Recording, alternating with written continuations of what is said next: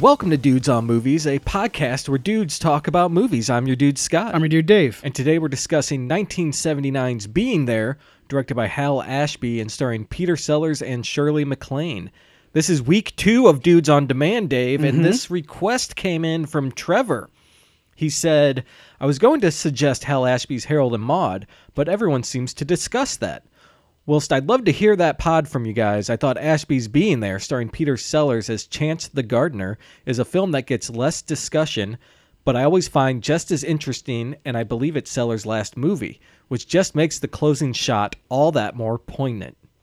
The 70s have always been my favorite era of films, and this political satire really is a great roundoff of that tumultuous decade, and one of the last true 70s style films to be released ahead of the more commercial 80s, where everything changed. I don't know if you have seen this one, but if not, I really hope you pick it and enjoy it. All the best, dudes, as always. Thanks for all of your content. Well, thanks, Trevor. Thank you, Um, Trevor. we have seen this movie. Yes. And I thought I owned it on Blu-ray, Dave. I remember telling you that. I sold it. I didn't. I don't have it anymore. Uh-huh. Aw, nuts. I, I sold it like last year sometime. Okay. Shucks. Right. So I had to use like free Google Play credits to rent it or Oh something. man. Yeah, well, whatever. Yeah, exactly. It was worth it, It's a great world we live in. right? By the way, I'd like to say uh, I'd like to also congratulate Trevor. I, I, the, the- it's it's so weird to me that he he's he frequents places where people are just screaming their opinions at, of Harold and Maude at him. um, it's just you know that, that's that's a good way to It's the live. Harold and Maude subreddit. oh man. oh, dude. But anyway, before we get into this movie, let's talk about what we've been watching. Dave, what have you been watching? Um, yes, I have been watching. Uh, I, I watched a disturbance in the force. Ooh, Um, what is it's- that? It's a recent documentary about the making of the Star Wars Holiday Special. Oh, yes, I've heard about this. Yes. Yeah. Um, it features talking head interviews with some very funny people like uh, Patton Oswalt and Seth Green. It's a lot of fun. Um, it's fun because of the Star Wars stuff, but some of it is also just a detailed discussion about what TV was like in the 70s um, and why variety shows existed. Um, like kind of the.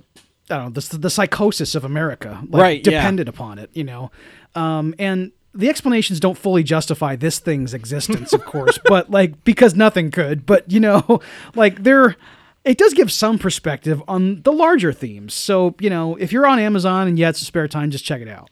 All right, sweet. Yeah. I'll put it in my uh, back pocket. Uh huh. I watched a film. Uh, it came out like a, a year or two ago, something like that.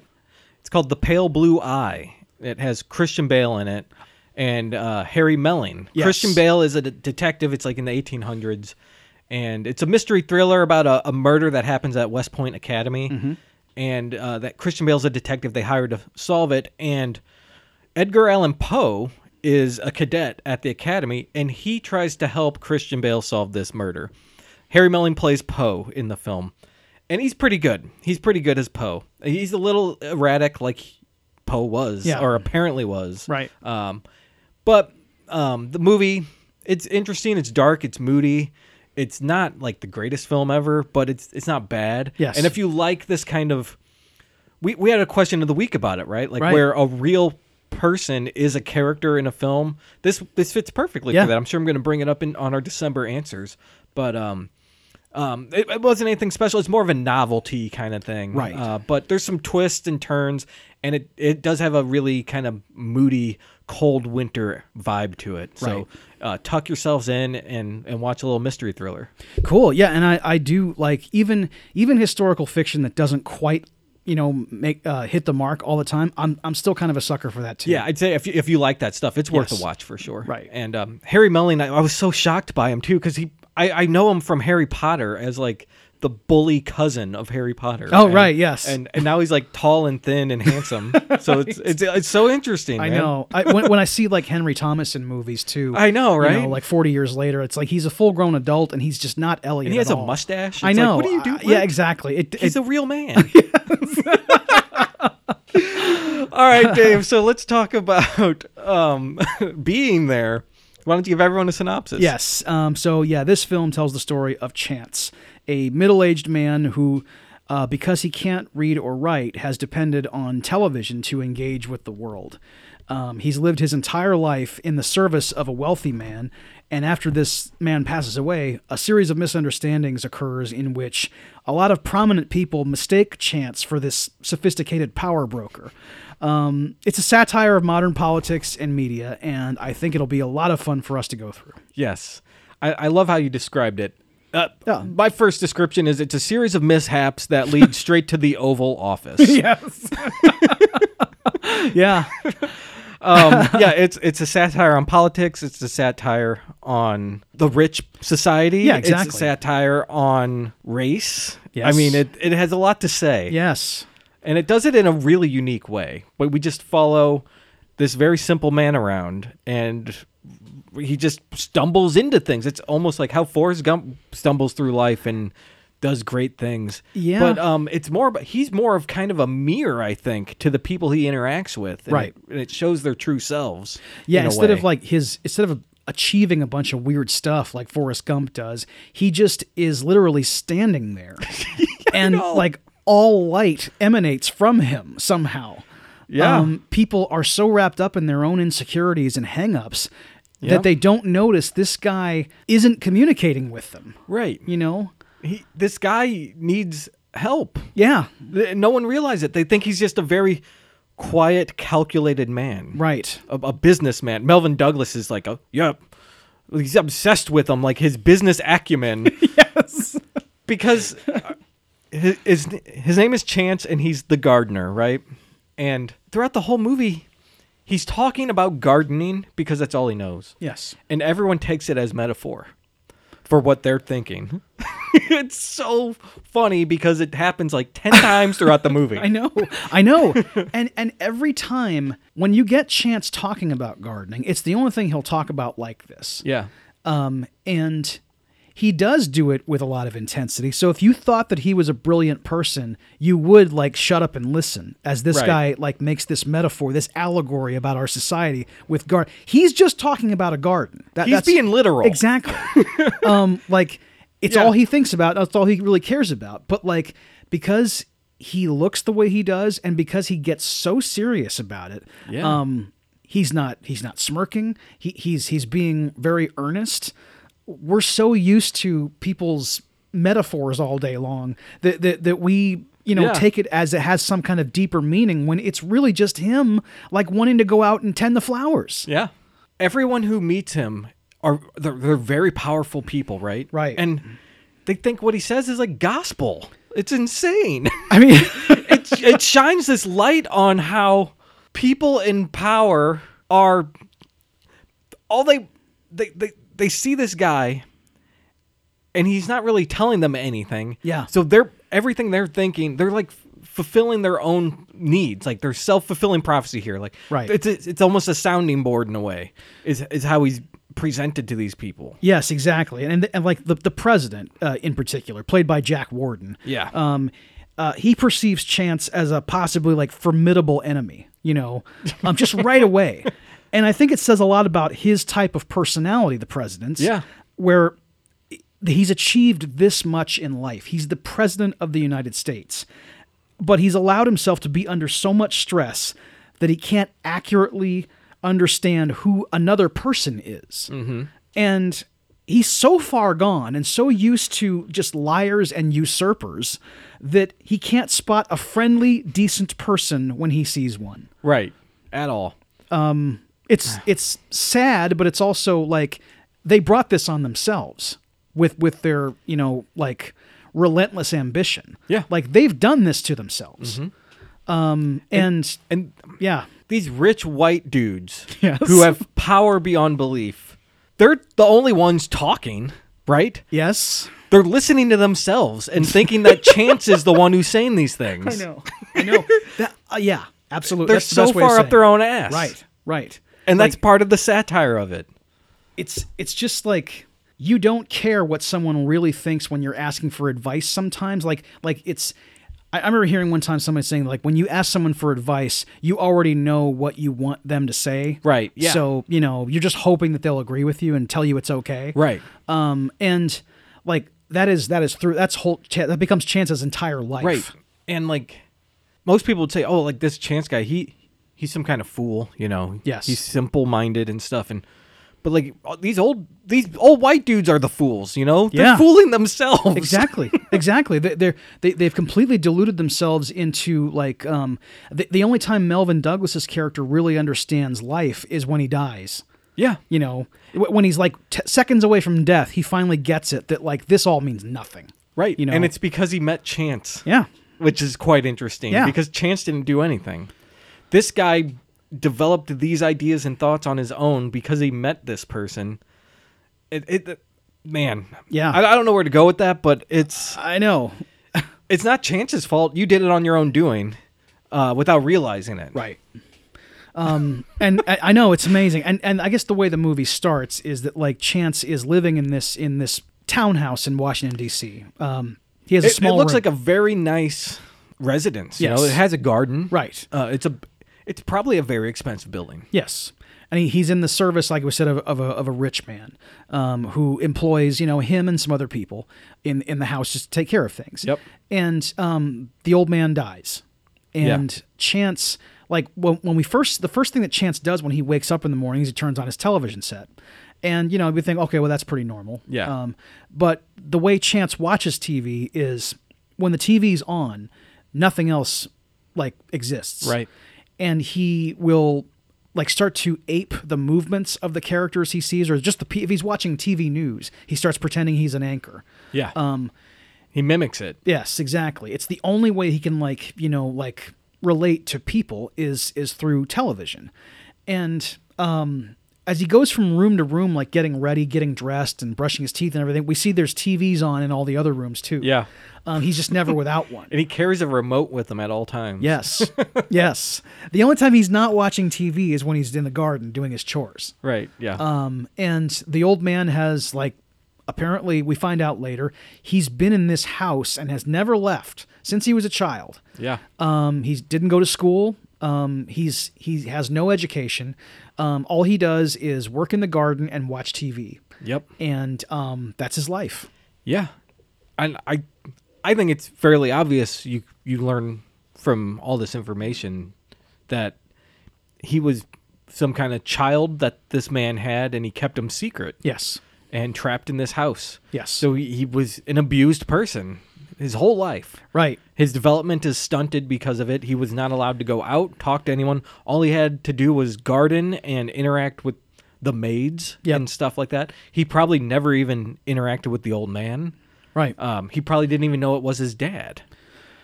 it's it's really really sad. Yeah. Yeah. And they don't really dig into it. It's just kind of spelled out there for you to just see. yeah, you glean this from like thinking about it after the fact. Yep. Um, and you know, like it, it's it's the typical like we, we've talked about it before on other shows where we've talked about like rich people and their kids, how like they don't think of it as abuse. Yeah. It's just neglect. Yeah. It- it's okay. Well, I I'm giving this per I I, I gave them money. I, I gave them a, a a fancy roof over their head. Right. And lots of clothes. My work is done. You know. Right. Um. In this case, he didn't even do that. He just gave him a roof. Yeah. You know, like he, and a TV. Yes, and and some like some stuff to do. Yeah. Here- Here's an iPad. right. You know. yeah, it, it was like, and I mean, his his growth being stunted and his I, I don't know if like maybe he was disabled from the start. Right. Um, who knows? Um, but it certainly Louise didn't does help. say he's always been like that. Yes. But I mean, he might not have been born that way. It could have Right. been because he hasn't had the right developmental environment presented to him. yes. If you if you dogville your kid Yeah. uh, Oh from, my from the gosh. start, you know, yeah, that's what's going to happen. Yep. Yep. Yeah, and Louise, played by Ruth Attaway, um, she she's only in two scenes in the movie, but they are hella memorable. They're good scenes. I mean, wow. Um, you know, she she is the one who delivers the news to him about the old man dying. right. Um, and at one point, like y- you get a sense of who Chance is because when he gets when he hears about you know what happened, all he can think about is it's lunchtime, you Right. know, and uh, like Louise has to like she she is kind of harsh with him, but then she remembers oh it's Chance. right. Yeah. Um, you know he doesn't understand these things. Yep. And she says she'll make him some eggs or something. Yes, yes. Um, and then he watches TV. Like he, it doesn't even phase him that Right. his dad has died. Right. He probably doesn't know it's his dad, but He d- d- doesn't bother him one bit. Right. He just calls him he, like throughout calls him the old the man. old man. That's all he ever says. Yeah. Yeah. Um, and he actually does go up to see the old man in the bed, and he does touch his forehead because Louise had said that she touched him to s- just to make sure. And like we said earlier, he mimics everything on TV. That's all he does. He mimics. Right. He really doesn't do anything that he hasn't seen before. and and like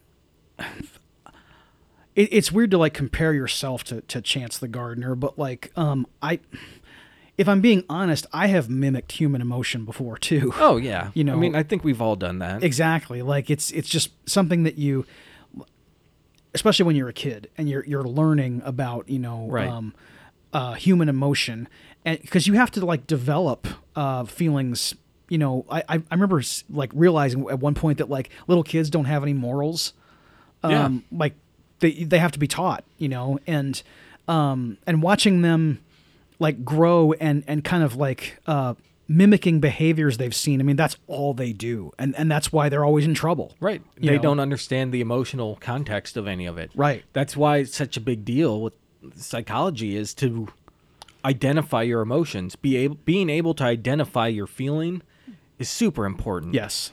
I my son went to therapy when he was very little and that's what they worked on. Mm-hmm. Okay. And it helped a ton. Once you're able to identify what's happening, you understand it. Yes. There's a name to it. Yes. It's not just like, wow, I feel funky. I don't know what's going on here. Yeah, I of might course. punch a kid. right. Right. Jeez, man. oh yeah, and uh, Louise tells Chance that she's leaving, and he needs to find himself an old lady to take care of him because a young one isn't going to be pleased with the, that little thing of yours. Which I'm like, really, lady? Are you really dissing him? man. I, I- you know, it's And- it's like I guess. And, and at first I'm like, oh well, you know, come on, Louise, take it. But- But no, she can't take him.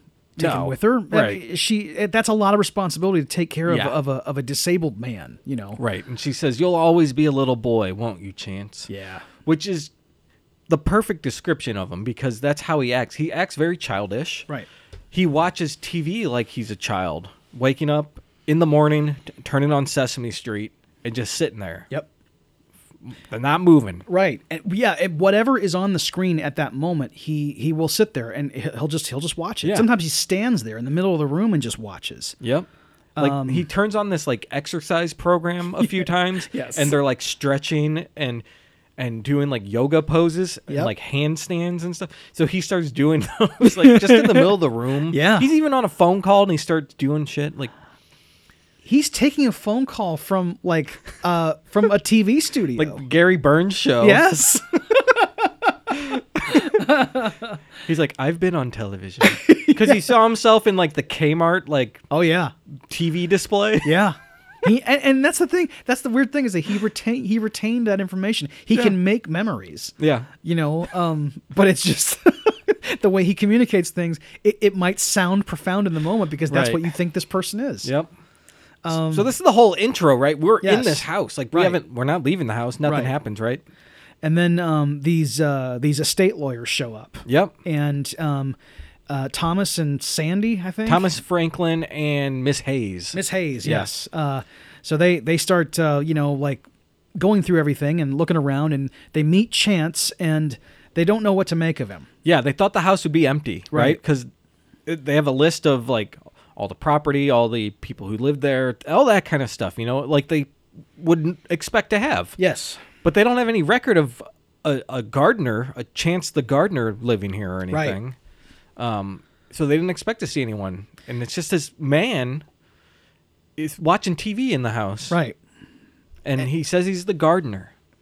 So the- they're confused by it. I know, I know, and and the thing too about like the the uh, not having a record of him, um, that that's that's really scary. That the It's old sad. man, that like just managed to like fully like make it so that he doesn't even exist. Like he he's not in Right. any database anywhere. I'm sure the hospital has no birth certificate. No, and we- we've been we've talked about like rich people in power, right? This Right. guy's a, a rich white guy. He's in this really nice house. I mean, it's got a garden. He's got maids. He's Yes. got servants in the house. You know, so he's well off. Yes. He. Th- it, God, it disgusts me to think about it. But what happened? He probably got some woman pregnant and covered it up. Yep. He used his power and influence to make it go away. It made me think of um, Michael Gambon in Gosford Park, Yeah. um, and Yeah. like because it, it happens with Clive Owen's character. Like we find out that's who he is, but that like there was like forty others, you Yep. know. So there's probably other chances out there too, you know. Probably. Who he has disappeared. He's just like disinherited completely, or he's They're or he's- gone or they're dead. Exactly. One of the two. Yes, and in, and this is probably like the best you could hope for when you were one of those babies is that he you live in his house at least, Right. And you have a, a roof over your head.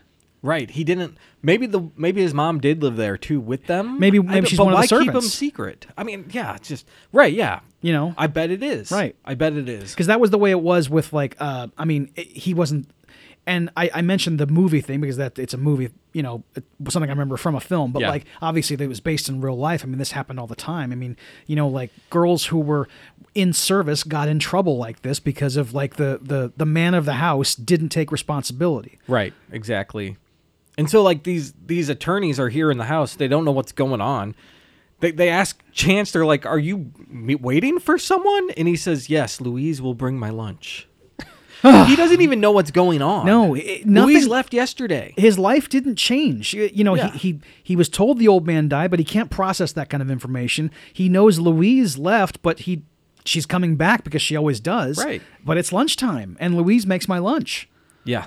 It's uh and he tells them like he's always lived here and all that stuff and I think they are kind of piecing weird things together like what's going on? This Right. is- they tell him like hey, okay, yeah, you do need to leave by tomorrow. Yeah. Um so please be gone. Right. they, they I know, and and they they don't they're not mistaken about his identity either. They they sense that he's you know Yeah, they s- non compass mentis. Yes, they do. Um and but they don't do anything more with it. They No. just kind of like you just need to be out of here. I mean, like, i- if you are the official of this, you know, and, and you're you're the one like taking care of this estate. I mean, it's a human life. Uh-huh. You don't just tell them, okay, now vacate the premises. You have to like call the service. g- Okay, look, there's this guy there. We don't know what his story is, but he's telling us this. Can you figure this out? Help us. You know, we need to put him somewhere. We need to get him somewhere. Like, get him some help. Whatever. Yeah. No, no, they're just gonna. You need to vacate the premises. Yep. Get out. Uh, this is our house now. Yes. We own this. um, and amazingly, uh, he's able to like with with he understands, I guess, that part of it that he has to leave. I think he does what he's told. yes, He's always he always does what he's told. That's true. So that's why he does it. He packs up a suitcase and then leaves. And we finally see where he is. He's in this rundown estate in the middle of the worst part of town. right. Uh, I guess he's just been in there for fifty years. Six. I don't know how old he is in the film. Yeah, Peter Sellers was 50s. fifty four at the time. Yeah. So, and he hasn't been allowed to go outside. He hasn't been allowed to be in a car. Like, his only window to the outside world is the television. Yes, So he's never been outside or talked to anyone who hasn't been in the house. and like he's he when he packed that suitcase, he mentioned to the lawyers um, that the old man said that that like he can have any of the clothes that you know Yeah. in the attic. Yeah. and it's like it's it's really finely it, it's it's old world It's fashion. like custom made suits Yes. from like the 30s. Yes. Um, and that's what he comes out of the house wearing. Um, Yeah. He's like He's got dressed that in bowler hat. Yeah, yeah. He's dressed in really nice clothes, but they're old, Yeah. and uh, he he definitely sticks out when he's walking down the Yes, street. Um, he does. because he's like in the middle of a slum. Yes. Yes. and he sees the world around him. It's just he's surrounded by like there's trash, there's homeless people, Right. Busted up cars, graffiti everywhere. Right. There's actually one piece of graffiti I love. It says, "America ain't shit because the white man's got a god complex," which is basically Hal Ashby saying like, "This is what the movie's about right here on this brick wall." Um. We're just gonna put this in here It's so funny when you read it. in case you don't get our symbolism. just remember this. There's phrase. a couple moments in the movie that are like that, but I find them quite funny. I do too, Yeah. man. I, and I, I've always loved Hal Ashby's sensibilities too in all Yeah. of his films. He, he's he had a real anti-establishment, you know, like way about him. And Yeah, dude. Yeah, really cool. Uh, so he's walking around town, doesn't know where he's going, and he's just like interacting with people. He doesn't know what to say. Like he asked this. Okay, so Louise was a a black woman who helped him, Yes. right? So he sees another black woman on the street and asks her if she can make him a sandwich. It's just like eh, I, I'm very hungry. May I have some lunch? yeah. and she looks at him like, "What the fuck Yeah, is exact- wrong with uh, uh, you?" dude? I mean, I True. know, I know exactly, Like exactly. you would never say that to someone. Right. And then he rounds the corner after he was like invited to this girly show. Uh, he rounds the corner and there's this like gang of like toughs, Yes. and they look at him and and you're, you're thinking, oh my god, Chance, just get out of here. You He, know? he goes up to them and asks them if they know where there's a garden he can work in. and they think he's like a messenger for this guy named Raphael from some other gang or something. they pull a knife on him. They're like, give Raph my message or whatever. Right. Chance is like, if I see Raphael, I will give him your message. And then he walks away. And like he, I think he somehow convinces them that he is Raphael's messenger. Maybe. you know. The guy pulls the knife on him and then he pulls out his remote control and Yeah. tries to change the channel. Right, tries to make him go away. Yeah. Like, oh, it's, dude. yeah, he thinks he's watching TV. Yep. and uh, yeah, and when he realizes that he's not, um, he somehow gets out of it by yeah, just repeat like telling this guy what he wants to hear. Yeah. And it's kind of interesting because he's not afraid of him. He doesn't Right. back down. Right. He really doesn't show much emotion in the movie at all. There's maybe a couple scenes where there's a little There- something. and there is but- something at the end where he does show emotion. Yeah. But Um, yeah, the rest of the time he is just like he's so detached and just he can disassociate from every situation. I mean, he's in mortal danger here, you know. I know. He doesn't realize. Oh. And he it. doesn't understand. And then he sees himself in the TV, like I said, in the window, and he doesn't understand that either. Nope. He tries to change the channel again. Gets out his clicker. and what's funny is the clicker changes the other TV that's in the display, but not the Yes. one he's on. Yes. It's kind of funny that that Right. works. but he's like backing into the street while he's doing this, and there's a car parking, like parallel parking, and they crush his leg between the other car on accident. Um, and now. And now he gets swept up into this whole world that he never thought he'd be in. which is like you know they they it's Shirley MacLaine's character Eve Rand is inside this limousine. Mm-hmm. Yep. uh, one of the limos that crushes his his leg. And like the, the the two chauffeurs, they they get out and um they're they're like concerned and Yeah. you know, and they, they bring him into like they're they're gonna bring him into the the, the limousine and right. and- She's like, "Well, take him to the hospital. We have to take him to the hospital." Yes, and he says, "I've never been in an automobile before," mm-hmm. and so they they they assure him that, that he's a very good driver. Right, So yeah. he gets in the back, and he's in there with Shirley MacLaine, and she offers him a drink, and he says, "Oh yes, I'm very thirsty," and he probably thinks he's getting a glass of water. Right. Um, but no, it's booze. and he starts coughing. And as she's talking, like making kind of bland pleasantries that like you would when you first meet somebody, Uh-huh. that's not what Chance is about. And he asks her, May I watch television? Yeah. Uh, oh, certainly. Yes, of course.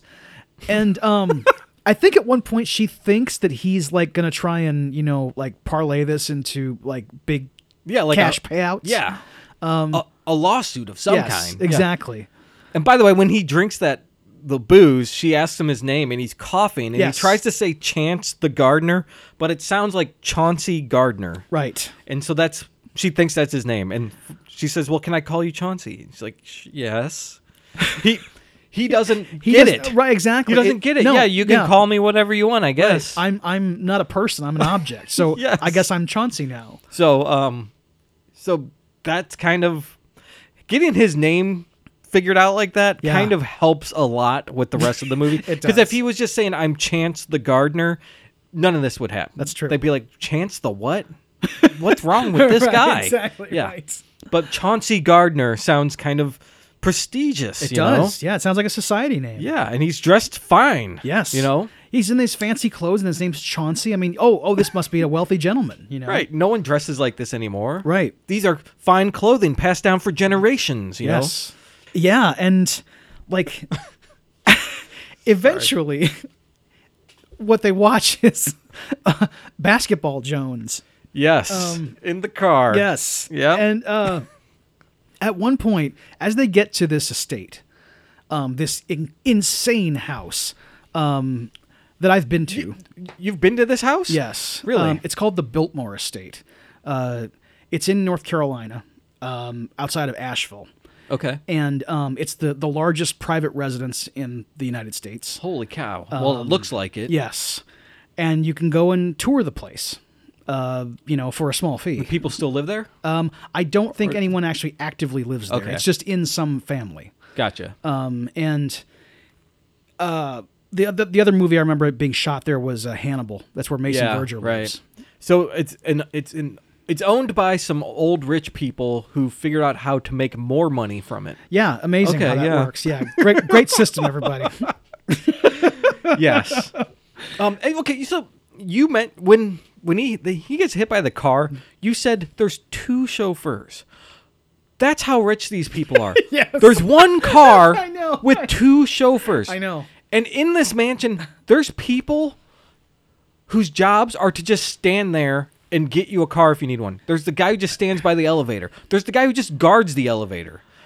Every single dish that comes out at dinner has a different person carrying it. Yes. There must be a thousand servants in this house. Well, which is like that. That goes back to the old world. I mean, um, I remember. I keep bringing up Gosford Park. I, I I must have listened to Julian Fellowes' commentary track on that movie a million times, but like on that track, he talked a lot about like service and you know what went into it. And these houses of the houses of this kind do have a staff of hundreds. Yeah. Um, and it takes that many people to run the house. Um, it, it's it's got fifty bedrooms Right. and they all have fireplaces. It's got six kitchens, um, and and they have they, they stage these amazing parties. You know, like Yeah. when people come over for for shooting weekends, it's forty guests, and um, like someone has to cook for all these people, and someone has to like you know obviously help them get dressed because a rich person can't be bothered to take off their fucking socks at night. Right. Um, Melvin Douglas is so rich and powerful. He has like a hospital staff in his. A full Yeah. and a hospital. Yeah, like there, it's actually a hospital in there. The actual bedroom suite is is like behind glass in another area is a full on functioning hospital. And he said he like added it once he got sick. paid to install a hospital in his house. This Yeah. goes beyond Richie Rich and the I was about to say, McDonald's. Richie dude. Rich and McDonald's Yes. for sure, man.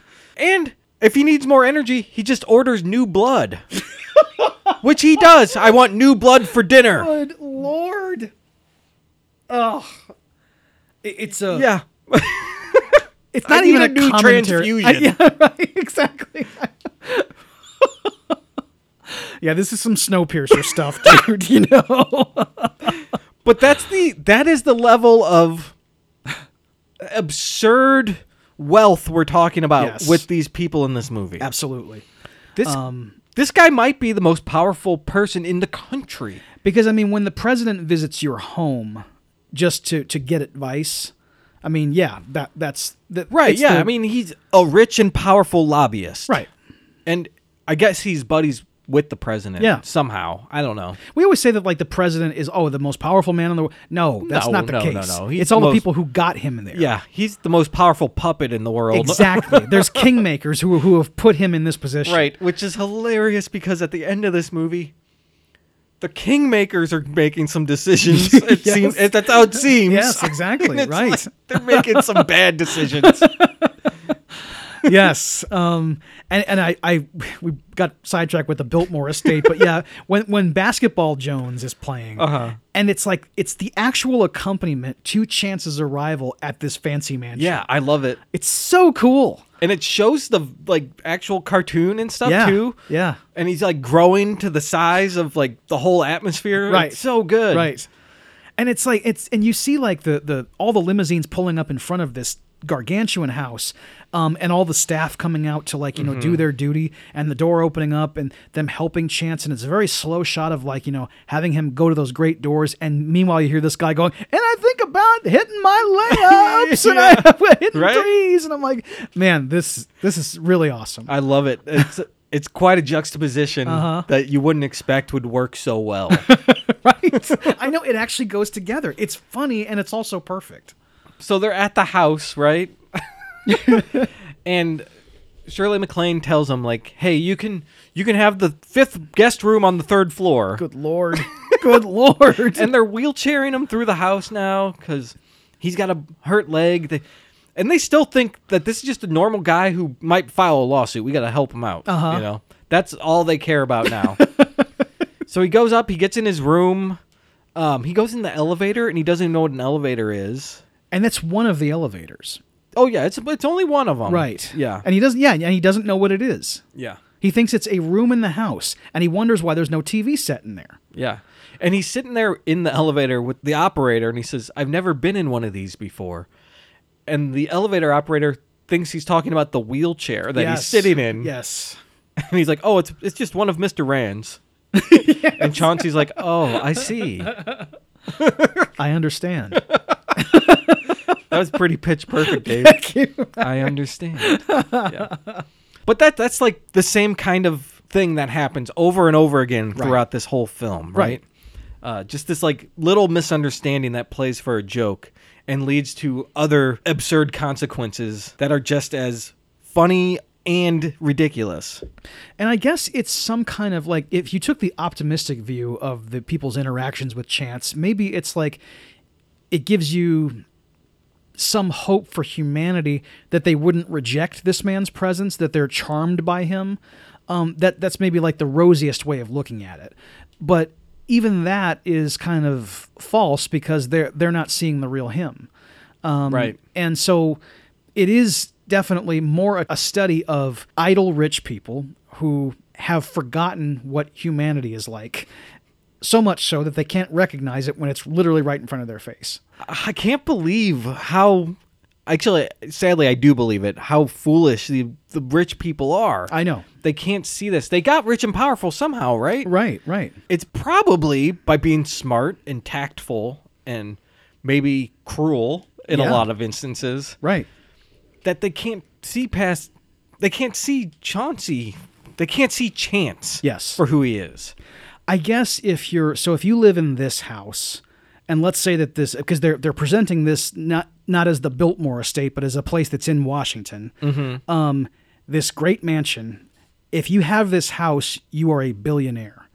So if you have a billion dollars or more, you couldn't have got that billion dollars except by either winning the lottery or by stealing payroll from someone. You know, someone had to suffer. Someone is dealing with less or none for you to have this billion dollars.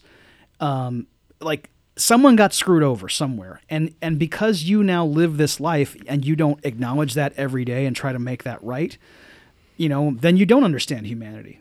Nope. And it doesn't matter how smart and calculating you were to get to where you are, like you have not just forgotten it, you've completely disregarded. You're actively going out of your way to make sure you don't understand what other people are, are dealing with. Yep.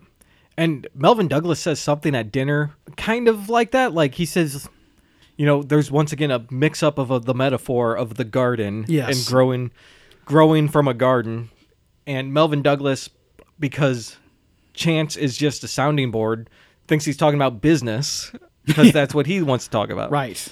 And he's like, uh, yeah, we, we make something with our own hands, the sweat of our own hands, you know, for for our family, for our community. Really? Really for the community? Uh, you don't- Or is that just that businessman bullshit you've been spouting to steal the money from the people who need it? He doesn't know the meaning of the word community. No. He, he, he has no, not the first clue. If you live in a house like this, your house is a fucking I the know. size of a city. Exactly. Uh, How many people? It's not a could- community. How many people who are poor right now could could take refuge in this mansion? In half Yeah, of the mansion. yeah, right. Just take the east wing and give it to a thousand people. It's just like I, I'll never stop. Probably to probably on my deathbed, I'll be hollering about this. You Yep. know, because it won't have been solved by then. Yep. Chauncey will be standing right there next to you, holding your hand, Exactly. God willing. and he'll be like, "I understand."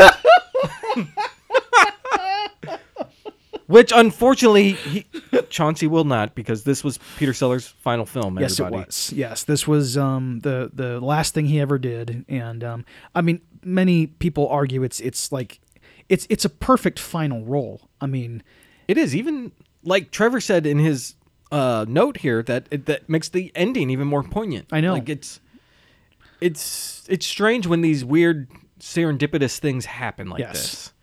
And I mean, he got nominated for an Oscar for this. Right. Was that a posthumous nomination? I can't remember. You know, I I don't know if it was Um, posthumous. I know he died in night. I I'm I, I should have looked this up before we got here, but like I I don't know if it was posthumous or not. Okay, I don't know, but yeah, he was nominated for this role, Right. Which is interesting, and so was Melvin Douglas Yes. actually. They Melvin were, Douglas won. yeah, and they were both up for support. What He was Melvin Douglas won supporting actor. Uh, Yeah, Peter yeah. Sellers was nominated for best actor. exactly? And S- Peter Sellers did die in either 79 or 80. I can't remember which one. So he may have lived through the ceremony. I don't know. Okay, um, what was wrong with him? Do you know? I don't know. He had a heart attack. Oh man, Yeah. so was it like a sudden thing? Yeah. it wasn't. Ooh, Yeah. so it wasn't like Melvin Douglas in the film where No. he's just deteriorating. No, he didn't have a getting long fresh illness or blood anything. every no. couple No. days. No. Okay, Uh, yeah, thankfully not. Um, yeah, I guess we didn't mention before him, but like, yeah, that that's that's Melvin Douglas's whole his character Ben Rand is he's rich and powerful, but he's also dying of of a long illness. Yeah. um, and that's why he has this you know full fully staffed hospital you know with Yeah. a live-in physician, um, just like Mason Verger, Right. Uh, you know, like there to take care of him Um, and it's the kind of care everyone should have, you know. Um, and it it only Right. goes to the wealthy. That's another aspect, I guess, of this to show you that it's not Right. just like that. He's he lives in like kind of material luxury. He's taken care of in in the best way possible. He Right. has people around him at all times to like you know deal with all of his needs and make him comfortable. Um, and they work really hard around the clock to make sure that happens. yeah, he is. They're real doctors. Yes, yes, like actual doctors and nurses on staff at this hospital, at at, at the hospital in his house. at this hallway. yes, yes, dude. and he like wh- when he when he has chance, like when when they're having dinner together, it's um the scene that you mentioned where where he you know makes that speech about the sweat of his brow and everything. Yeah. it's it's chance. Uh, Eve, Shirley MacLaine's character, Ben, and um, and they're just sitting at this at this table that that, that seats eighty people, but it's just the three of them. Right. And I don't I don't know exactly I can't remember exactly what Chance says other than the gardening metaphors that like leads to Ben making these assumptions. Uh, but Ben Right. takes from this that that, that Chauncey is a uh, is a, a businessman who is down on is on hard times. Right, yeah. know. He says the old man died. Yes. Then and Louise left and he had to leave or something like Right. that. And that's like all he says, Right. really. And he says now all I have left is the room upstairs. And he's talking about the third guest room on the fifth floor Yeah. that he's in right now in your house. In your house, right? he's literally talking about that. They think he's talking about heaven is the only thing he has to look forward to now. I mean, like, I can't. And and to watch like Shirley MacLaine throughout all her, every time she deals with Chance, um, she's just so absolutely blown away by his his like she, I don't know, she, Yeah. she's just a, a, a Chance mark. She, you know, she's like, there's something special about this guy. I've never Yes. seen a guy like this before, and she gets more and more just like, I don't know. She just wants him. Right. She wants to be with him. right. Uh, and she can't explain it. And it's a fire in her belly. Just she has to have this guy now. yeah, she's she's like clearly kind of in love with him from the Yeah. start. There's another great line when uh, he says that uh, all he's got left is the room upstairs, and they're like, "Oh no, don't think that way." And he goes, "It's a very nice room." and Malcolm Douglas is like, "Well, I expect it is." Yeah, Like, yeah. it's so funny. I keep saying it's so funny, and everything in this movie's funny, and it is, but it's not like that gut busting No, humor. no. It's just this underline, like this l- little layer of humor that's under everything. and it's so it's it's witty and sophisticated. Yeah. and it's also like considering both of us like pretty recently watched Tonight or Never. Yeah. you know to to to see that like the the beginning of this man's career and the very end of it. Yep. you know, and and that he's awarded at the end of it. You know, with Yeah. like um a, for a obviously a career well done, but like this is the performance of a lifetime. Yeah, you know, it like is. like uh, Melvin Douglas is fantastic in this movie. He's great. You know? it's uh, it's funny because a few weeks ago I mentioned I watched The Changeling recently, and he's in that also Right. as a politician who's in a similar situation. He's old. he's he's got a secret, and it's just like it's so weird to see because the film came out like the same year Yes. almost, and he's doing very similar things. and and like Melvin Douglas is like steadily working for 50 years Yeah. in Hollywood. You know, Yeah. he he's like, and when you're when you're an older actor, you don't get offered great roles very often. I mean, I remember like um, everybody was always like, well, what what the hell what what the hell's going on with, with Robert De Niro? Why is he doing all this crap? It's like because that's all they make now for Right. for older people is crap. Yep. They, they don't write great movies, uh, great scripts where, where like there's there's excellent senior citizen characters. Right. You know, they used to, but they, they don't anymore. So, Yeah. you know, yeah. Uh, and, and like, just like anybody else, just like any profession, older people, they want to work, you know, and if they get offered a great role, psh, I mean, then you get a great performance like this, Yeah. you know? Yeah, dude, for real. Um, so like at, after dinner, they have cigars and they do more talking, right? Yeah. And after that, I think um, Ben goes.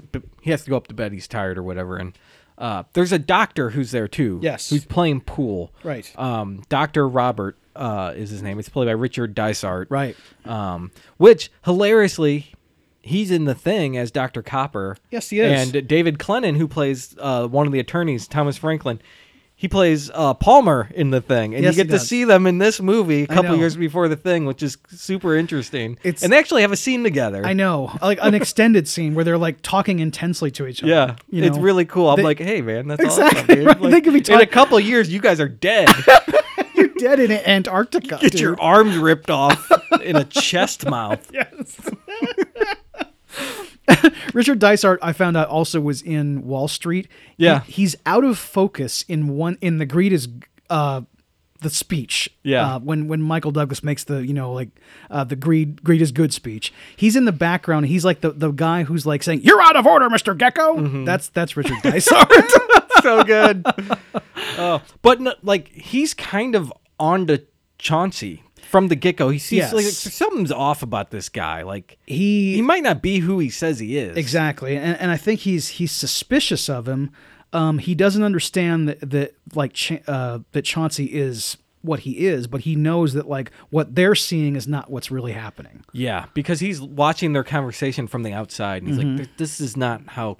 A normal conversation is Like, there's something, which is why everyone really is interested in him. Yeah. because he's just not quote unquote normal. Yeah, yeah, exactly. And and the reason like like Chance ends up like rising through the way he does is is first because of Ben's influence. I mean, like if Ben doesn't fall for this act, it, would- not not not that it is an act. It's not an act. It's just who he is. Right. But if Ben's not essentially just a crazy old nut, you know, Right. Um, this is not going to fly. And I because think, yeah, because that that's what has to happen first. Right, and I think if Eve hadn't eased him into it either, Yes. like it, um, he wouldn't have been so susceptible to accepting this, Right. Because she told him like how great of a man this guy is and all this, and she tells him like, "Hey, he's a, he's a smart guy. He's we got Yeah. we got to take care of him. We don't want a lawsuit, Right, So right. so he goes down and talks to him, and then sees for himself. Right.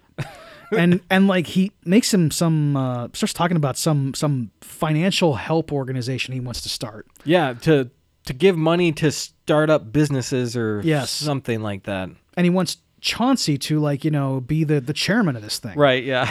Um and you know, you think about it, you know, Yeah. and and like Chance not understanding a word of what's being said to him, like says just the right amount of stuff to Right. make it look like he's being um I will think about it. yes, yes, Well, like like he's he's going to mull it over, you know. Yeah.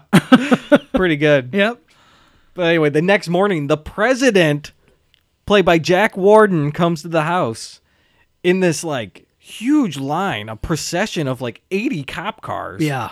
With their sirens blaring to, to this house. there's choppers above, you know, Right. like you know, surveilling the the place. I mean, like that is what when the president arrives, that is the, you have to deal with the presidential motorcade, yes, you do. um, and all the Secret Service. Yep. And, And, good uh, good thing they got that driveway that can fit all the cars. It's like, the president doesn't just arrive at someone's like you know, uh, yeah. I mean, imagine yeah, if somebody somebody was pulled like, up to their brownstone. you know? exactly yes, or what if he was visiting someone who lives in an apartment? I mean, what are they going to do? They have to like airlift him down there. They have to like he has to ride by chopper and go down the actual fire escape. Yeah. Or the chimney. Yeah, Like or Santa the- Claus. That's right. He probably arrives by. Ja- has Jack Warden played Santa Claus in anything? Um, He I don't could. know. He I could do yeah, it. He could do it. Yeah. M- Maybe he wore a Santa hat and like problem child or something, and I, Oh I'm man, forgetting. probably. Yeah. I, I guarantee you he did. Probably- he probably was kind of a raunchy old man in that movie. I th- if I he remember. was. He definitely was. I should watch that again as an adult and see what I think. I, I remember Problem Child 2 being really funny. As an adult, Yes. okay, I Yep. remember liking part two Right. as a kid. Yes. so and I watched it a million times as a kid, too. yeah. Okay. All right. Problem child, everybody. All right. So the president shows up and he meets with Ben and Chauncey because Chauncey is like now Ben's most trusted advisor. yes. Yes, of course. I want you to meet the president. I just met you four hours ago. I want you to run my organization. I know. I want you to meet the I president. want to give all my wealth to you, Yes. you know, um, to this weird guy who has this like pasted smile on his face at all times. He looks Um, blank. He does because he just has the and like it's weird that Peter Sellers in this film. I mean, I we went on and on about Melvin Douglas, obviously, but like Peter Sellers, it goes without saying again, like his performance in this movie, it's not the masterful like you know showy acting display that he does in Doctor Strangelove. Right. This is something different. Yeah. You know, and it's just as um, I guess effective, but he's doing something so unlike what he did before um, in any other film too Yeah. he's always cranked up to 11 everything in everything he does this one he is like walking slowly he has this smile on his face at all times It- like- it's like where there's nothing behind it it's just Yeah. it's just showing teeth Yeah. you know there's there's no emotion. Right. It's an emotionless performance, Right. which is so hard to do. convincing There's no movement, no movement even. Right. Like he's so slow and calculated, and he does that through the whole movie. There's maybe one scene when he has emotions I near the know. end. right That's It's- it. and, it and it's hard to deliver lines with no emotion without it sounding like bad acting Yeah. and he manages to do it because hi- his obviously he doesn't have a lot of words to say but like when he does go on his his uh rants about you know gardens it's not a rant actually it's just him talking very intently about Mm-hmm. Yeah. what he knows um he is not childlike even though he actually is childlike Right. uh which is you know it's it's kind of a high wire act Because gardening is all he knows, really. Right. Besides watching television, he knows how to garden and take care of the plants. Yes. He knows how to do that stuff. And that's what he says to the president here. Because the president's like, Ben, did you read my speech? And he's getting advice on it. And then he asks Chauncey what he thinks. And Chauncey says, If the roots aren't severed, all will be well in the garden. There are seasons of growth first spring and summer, then fall and winter, and then spring and summer again. And the president just had his mind blown. and what does this mean? It means he likes the garden. And the president s- thinks, wait, we have to make moves when it's appropriate. And we have to do these things at certain times. Like, once again, filling his own thoughts with his own thoughts. I exactly It- not understanding just like the the most. I mean, geez, I, we all overthink things, obviously, and and Yeah. often we, we we jump to conclusions we shouldn't because we're always thinking that like someone's out to get us or that we're on trial somehow. You know, when, whenever we speak up in a meeting, we're always afraid that like you know, oh, is what I'm going to say appropriate and is, is everybody going to like Yeah, react better? right. You know, but like I guess in this instance, because Ben Rand introduced this man as as a close personal friend. Right. He must be powerful. He must be influential somehow. Right. So I need to listen to what he says and I'm going to translate some you know elliptical garden metaphor into economic policy. Yes. Oh, What? I- That's what happens. right. Yep. And and eventually and like it's it's great too when when like Chan, when Chance first is introduced to him. Um like we saw the president and and Ben have this this handshake where it's like it's a handshake between old friends. Old old old man friends. Yeah. Where they they kind of grip each other's hands at chest level and Oh, kind yeah. of do a shake Yep. you know and chance does the exact same thing but he just keeps shaking and there's nothing behind it he's just shaking with that smile on his face Oh my God. it's a weird visual and like jack warden is kind of trying to pull away Uh-huh. and, and eventually he does but like chance is still just standing there like in that same spot with Like a little too close to him, even. Yes, like, exactly. just like- Secret Service would be all over this guy. That's that's the like, other let part go of of the president, please. I- I- E-, exactly. That's the only thing about this one scene that I have a problem with is the Secret Service would never have allowed this meeting to to unfold. Like either like they'd have to be in the room with him. One Yeah. one agent would have to be actually there uh, overseeing this.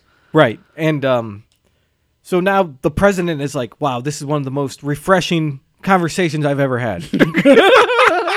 you dipshit. and he goes and he gives a speech and he like mentions Chauncey in the speech saying how amazing this person is. I quote uh, a friend Chauncey Gardner, you know, Ugh. and and and while they were when he was walking out of like Ben's library, he like said to his uh, his staff, um, he looks at his chief of staff and is like, "I want everything you have on Chauncey Gardner. I want I want Right. names. I want his background, everything. Right. You know, and Which makes sense. Yeah, exactly. I need to know who this guy is. Yes. I I like what he said. yes, And I need to know who I'm conflating with. right, yes, And from this point on, like no one it's kind of a through line through the rest of the movie. Like they're trying to find out who he is. Nobody can find out any information on him. The FBI, CIA, the Washington Post can't find anything. Nobody can find any information on Chauncey Gardner. First off, they got a bad name. yeah, yeah. But, there's that. um, Th- they so can't they're, find they're- anything. They're off the scent already. The only thing the the Secret Service can find is that he has nice suits that were made in a certain place at a certain time. because they stole like fibers from one of his suits Yeah. when they were getting him ready for the TV show. Yeah. Um, I, I think that like somebody walks out with like uh, they they they take the glass he was drinking out Yeah, of and they they try take- to get a print. Yeah, they take the water glass. He Yes. had. Yeah. And then they they like I guess uh, like got some of the, the the lint from his from his suit and they analyzed it and found oh this suit was made in like you know uh, some other country in 1926. Yeah. And um, and the the company is now you know defunct. That's all they know. Right. Um, so now they think like, is this guy like a secret agent or Yeah. like what's going on? right Like, right exactly they, no, they- he's just an abused child. I know. That's Right. all he is. Right. And you know, just like just like in our everyday society, abused children exist all over the place and it's not just rich people who neglect them and ignore them. Um, I mean, our programs that we've, you know, the, the, the people who we've elected into office don't do anything to to help them either. No. Um, they're they're they go unseen. Speaking of abused children, right now, there's a scene when uh, Shirley MacLaine is showing him the garden they have here. She's like, "We have over two thousand roses." Which, how how do you need that many roses? Come on. don't. Anyway. I know, right? And that's the gardener's house. they have a house because they have to live there. There's Yeah. so much to do. Exactly. But um, Chance says to her, "Young plants."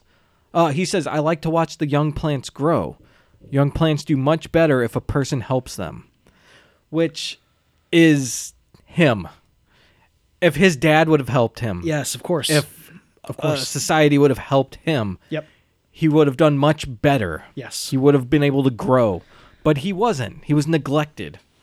Yeah, my gosh, it's so freaking sad. I, I, I just e-, every and every time you you're reminded of that, you you realize you know what a victim Chance is. Right.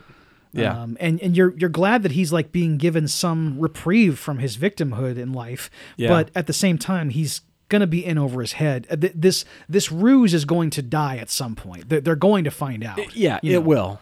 It will. Maybe it will end with the downfall of the current system.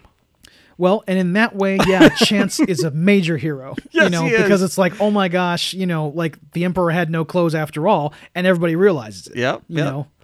And I I find it funny that the metaphor I just mentioned is an actual metaphor for chance Yes. in his life.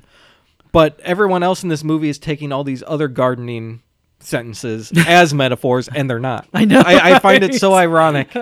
Um, and I don't think that's n- not intended. I think that is intended that they're, they're in here like this. Yes. yes, exactly. And then it is kind of deliberately obtuse. Yeah. You know, and then you have to uh like, you know, kind of leech it out of you have to leech the metaphor out of of what they're presenting Yeah, to right. you. And then Eve finds out about she's pressing him for question for answers on like, oh well, who's Louise and all this. Like, Yes. because she's obviously interested. She's like, oh, I thought it was your wife, or Right. something. Right. Yeah. Okay. and like I, I it's weird because like right away i never the first time i saw this movie i never worried about like ben finding out about eve's attraction to chance i just assumed I didn't in that either. moment that like when i first i was like i bet ben is sanctioning this i bet he's totally cool with his younger wife taking up with a man. Yeah, she's know. probably at least 30 years younger than him. Absolutely, yes. Um, and there is a scene though when he he says that to her. He's like, "I can tell you're you're infatuated with them." Oh, yeah, right. And that's okay. yep. That's yeah, fine with me. I just realized, yeah, Shirley MacLaine would have been in short pants when when uh, Tonight or Never came out. So that, that makes Probably, sense. yeah. Yeah. Oh man. well, good on you, Chance. You got Shirley yeah, MacLaine. Absolutely. There you yes. go. nice work. nice work. All that intended effort. But now, because the president mentioned his name on television during his speech, right. everyone's reaching out to him. Like the Washington Post calls to talk to him. This is the phone call we were talking about, Yeah. where, where he's doing like yoga on the TV while he's on the phone. I mean, And- like it's because he's in addition to all the the hospital staff and and all of like the the the people who are just like serving food and the cooks and everything else and the um the the go- the they don't have a gardener they have a staff of gardeners they've also got like a, a working like office Mm-hmm. Oh area my gosh, yeah. Where There's peop- like twelve secretaries. in there? yes and they're all taking calls and one of them has a phone call for for for chauncey gardner Mm-hmm. and he takes this call and he's at one point he just puts the receiver down to to like to to, watch better the do the TV, yoga right because his other hand, he needs his other hand. he's got to have it right because he has to do this move and and Meanwhile, you hear the guy on the other end of the line going, "Oh yeah, Mr. Mr. Gardner," you know. Oh man, It's great too because he doesn't break eye contact No. with the television the entire time. Right, right. and and the lady who handed him the phone, like the the uh, the secretary, she's seeing all this and she doesn't think it's strange. Like because I guess like if Ben says this guy's a genius, then he must be. Right. So this is part of that behavior. Right. Yeah. And and when he first answers the phone, he doesn't say anything. He just holds it to his ear and doesn't say Yeah, anything. he does. Yeah, because he doesn't understand. doesn't know what to phones. do. Right. it's a telephone. What's that? He's like, "Is he on this phone? Is he on that phone?" It- yeah, it's pretty funny, dude. I think he's probably seen phone calls on TV. Right, but he doesn't know how it works. But it, yeah, exactly. Right. So he's got that phone call, and then he gets a phone call from the Gary Burns show. It's like you know, late night talk show, you know. and he's like, "Oh yes, I've been on TV." And so they get him on the show because he's it's TV. He's he's I've seen that show. yeah. So he goes on the show, and he's interviewing him, and he's talking. He's like, "Well, all right. Well, what do you think about uh, the president's policy on the economy?" And Chauncey doesn't know what the fuck he's talking about, right? Right, and he right. goes, "Which one?" and everyone thinks he means, "Oh, he keeps flip flopping his ideas. What a Uh-huh. jerk!" yes. And now he's pointing it out in public that the president is a buffoon. No, once again, everyone is reading it wrong because he doesn't know which thing he's even talking about. Right, right. I mean, and he goes into the intense gardening thing again. Yes. And Gary Burns, you know, like somehow finds it finds profundity in it. I, He I- does. I, mean, and Then what kind of gardener are you? I'm a very serious gardener, very Gary. serious gardener Gary. it's a weird thing to say. And uh, and then they they cut back to like, you know, the the mansion and like Eve and Ben are watching with their staff and and Robert is watching the doctor. Yeah. um, and they're all you know as as usual really impressed by by by Chauncey and uh, and like he's now a national sensation. right. Yes. Um, You know, eh, he he went on Gary Burns and and I guess like spoke so eh, what he there was so much truth in what he said that he is now like just the toast of Washington. right. Because he believed what he said. And Right. everyone can tell when you believe what you're saying. Right, And they're right. like, wow, this guy's the real deal. I like you, Chauncey. You're direct.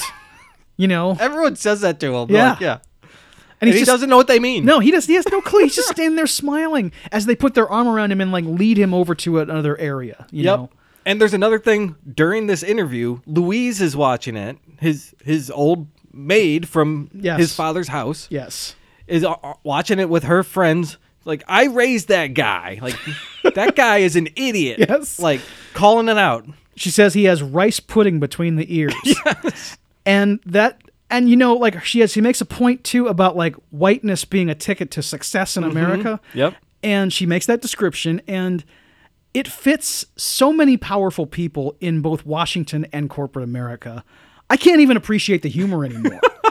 I mean, like so many our, our stupidest or most objectionable citizens often have the most power. Um, Yep. And to call it rice pudding between the ears is like you know that that's actually complimentary. I mean, like these people, they're they're yeah, just absolute shit for brains. Yep. You know, Yep. And I guess uh, it's funny because he didn't even try to do anything. no, no, These other rich and powerful people see the next one of them, that's true. and they're he's he's in the club now. Yeah, yeah. I know? know, I know. they they they think he's one of them. We've or- got the tickets, and here's one. Yes, or, or they think he's even like their god. You know. Yeah. It's like they, they Well, mistake him for for that. Quite you know? literally, at the end, they Yes. mistake him for a messiah of That- some that- kind. that- that- that is true. yes. Oh man, but it's funny because she's just sitting there and saying, she says, "All you've got to be is white in America to get whatever you want," which not one hundred percent true, Right, But it right. might be ninety nine percent true. It- it- there's a lot of truth to what Yeah. she's saying. Yes. Um, it's not the exact ticket, but it certain helps. yes, it you does. know- and man, Yeah. and and that's one of the on the nose things with the Of movie. course, like they're just spelling it out straight right there. Right. Like once again, you can glean it from other things that are happening in the movie, but Yes. that's just we're gonna slap you in the face with this which i said earlier i do like it Me too. i like how upfront it is right. It- yeah. I, I like that it doesn't. It, it it it lets you know how it feels about stuff. Yep. You know, and and also like I I've I've thought about um, you know, our society is so dedicated now to computerized data. I start to think about if a Chauncey Gardner situation could ever exist today.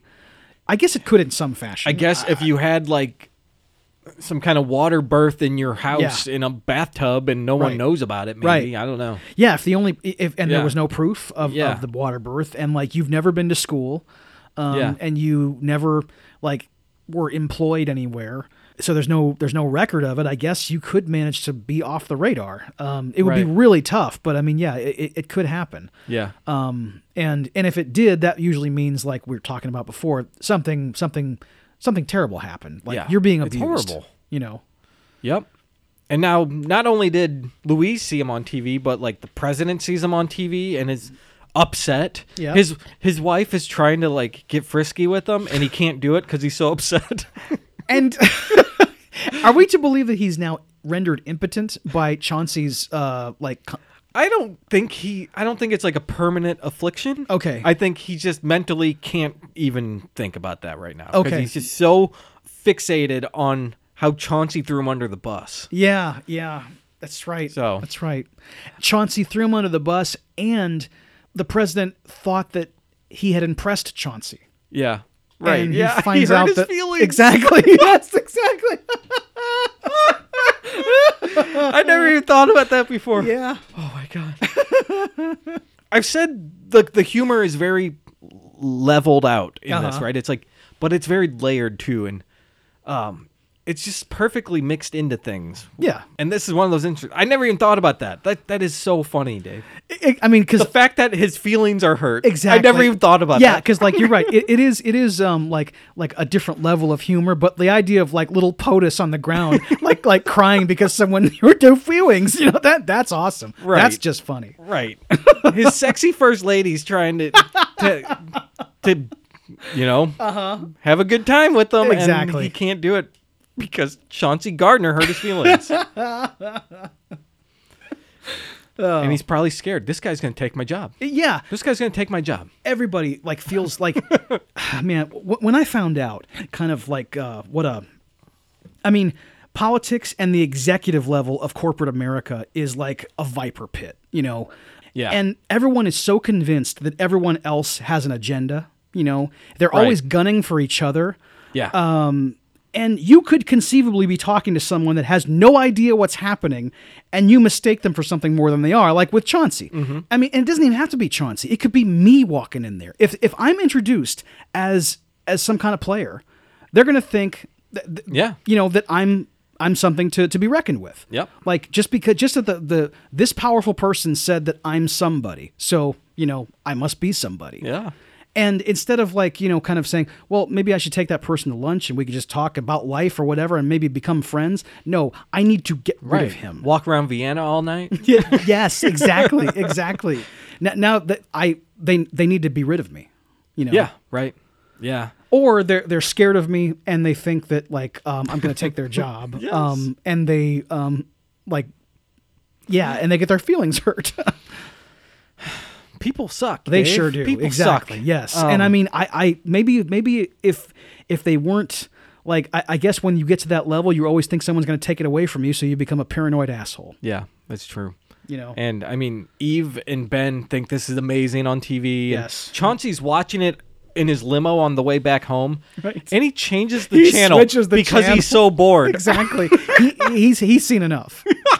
You know, I think that's a wonderful touch that they throw in there because he doesn't think anything of it, right? Right, right. What else is on? dude. And, and and that's the great thing too. That's the other great thing about this movie is that like we get to see like a, a smattering of '70s television. Oh, yeah, tons Uh, of it, actually. Man, it's so good. And the basketball Jones thing we already mentioned. that um, made me so happy. there's that great like uh, Washington Post commercial. Um, it's like it's like. dun, dun, dun, dun, dun, dun, dun. and I'm like, oh man, man, Washington Post. That used to be something Yeah, before with that Bezos music. freaking bought it. Yep. Um, and then there was a, a, a Gatorade commercial where the guy is drinking it out of a glass. Yeah, it's bottle. I a was- glass bottle. Can you imagine such luxury? A You know Gatorade why in a everyone glass drinks bottle? this? yes, right. glass bottles of Gatorade. I never Man. even thought of that in my life. It's, it's science fiction, dude. it's fake. Yes. Never happened. oh man. yeah. So Eve uh, is really, really horny for Chauncey now because she saw him do this amazing performance on television. The world is changing, and she's got a chance to be with him. Mm-hmm. Yeah. So she goes into his bedroom after she kissed him once before already in the hallway, right? Right. Like so she goes into his bedroom and he's sitting there watching like Mr. Rogers or something. It is Mr. Rogers. and he has breakfast like or, Yeah. or something on a tray. Right. And he's just sitting up with his pillow on his back watching children's programming. And she comes in in like this nightgown and tries to seduce him. And you know, it's not working because it's Chance the gardener. And she's not taking no for an answer. And she's being kind of subtle about it, right? Hmm. She's not being very forceful. But eventually she like sits down and like gets on him and starts kissing him really It become- hard. It becomes forceful Yeah. because like she just like grabs his head and like clutches it and puts it to her chest. Yeah. And then starts kissing him really hard. Mm-hmm. And when she gets to his lips. It's great acting by Peter Sellers to not kiss Shirley MacLaine back, you know. the most difficult performance of my Good career. lord, you know. um, but like he manages to he Chance doesn't know what sex is. He has no idea. Right. I mean, I think he's seen kissing and stuff. Yeah. But on television in the 70s, you didn't see much. I mean, well, well, well, we'll see later in in the Yeah. next scene what what happens when he does see kissing. Right. He can emulate it, Yep. um, and he can pretend that he's doing it because he's just all he knows is. I mean, when Yeah. he's watching Mister Rogers, he is Mister Rogers. Yeah. You know. I- So if they play the Thomas Crown affair when when Shirley MacLaine first walked in, Right. then maybe they would have gone at it. Yeah. I don't know. Right. You know. What if they played The Apartment?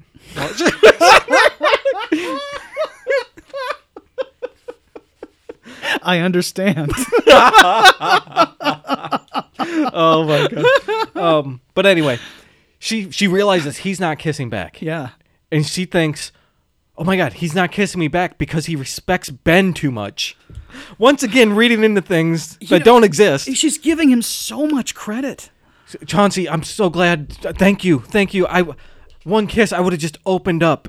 And he says, "I'm glad you didn't open, Eve." and and she takes him like she mistakes him for being so gallant. Right. You know, um, like he rejected me. What a to- real to save gentleman. me. Yeah, I mean,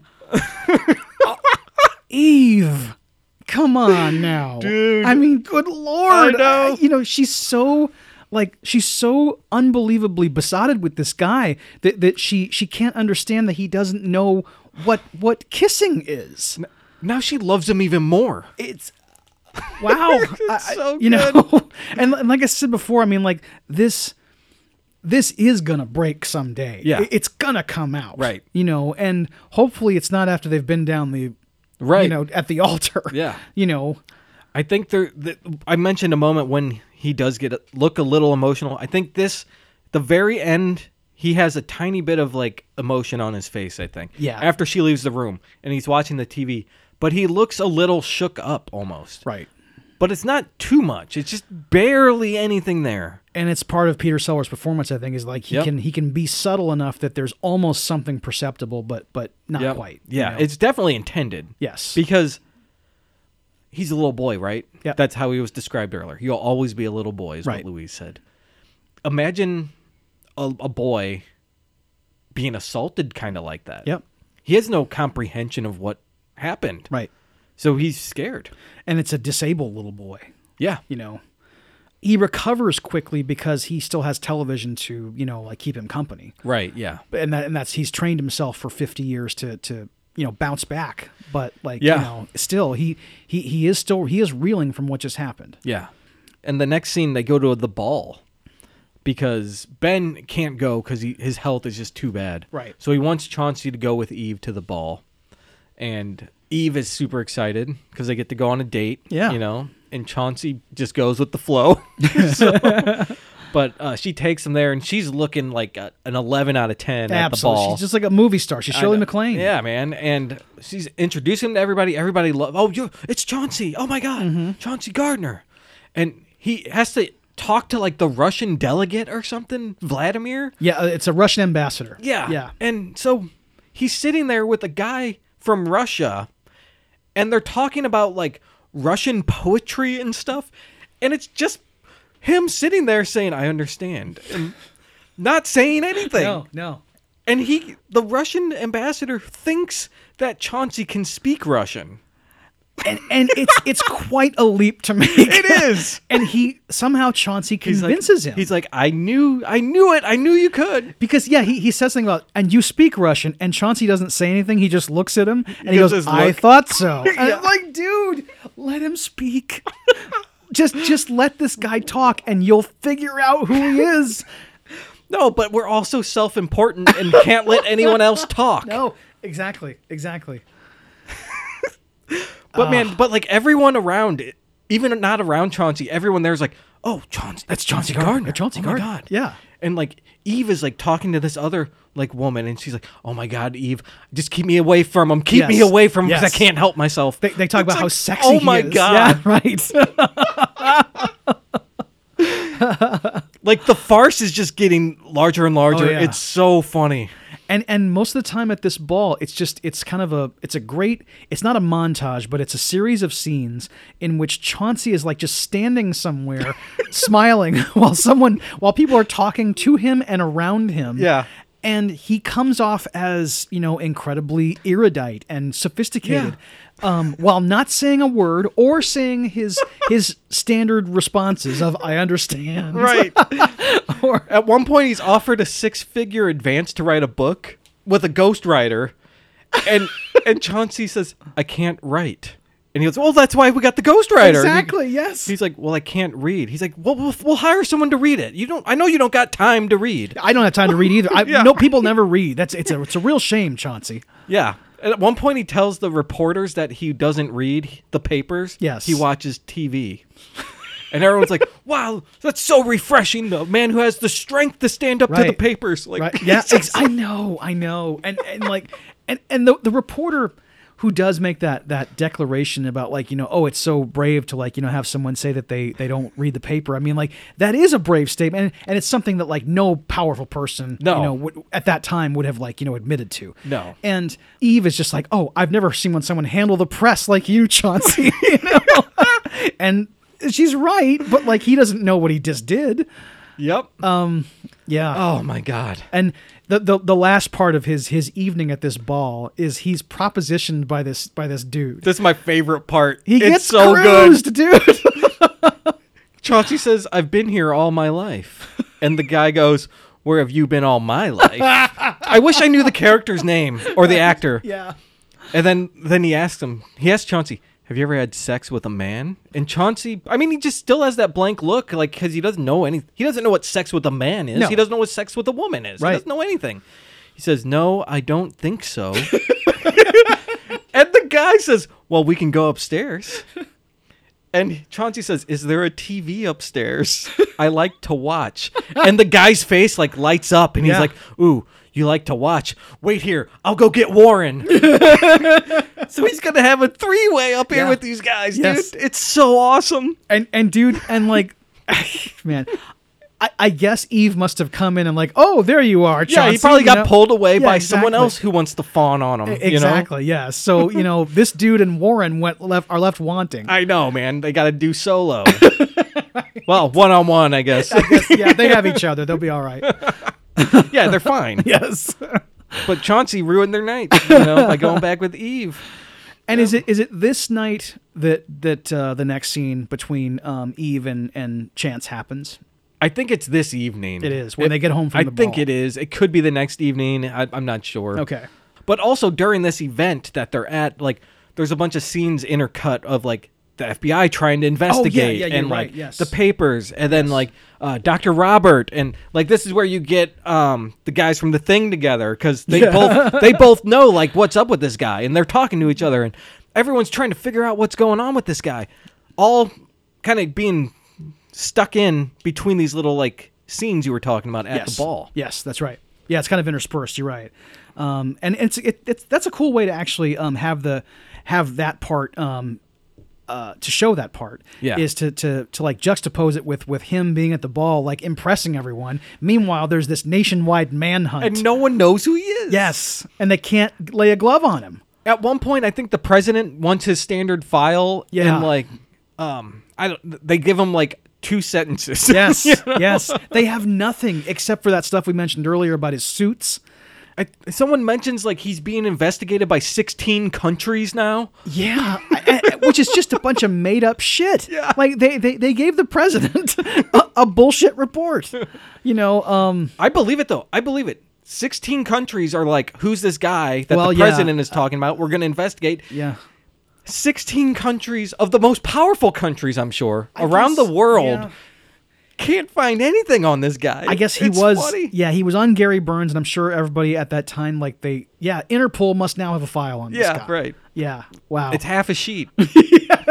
yeah, because the president says, because he has a report on the guy's life. He's like, this started yesterday. yeah, yeah, right, exactly.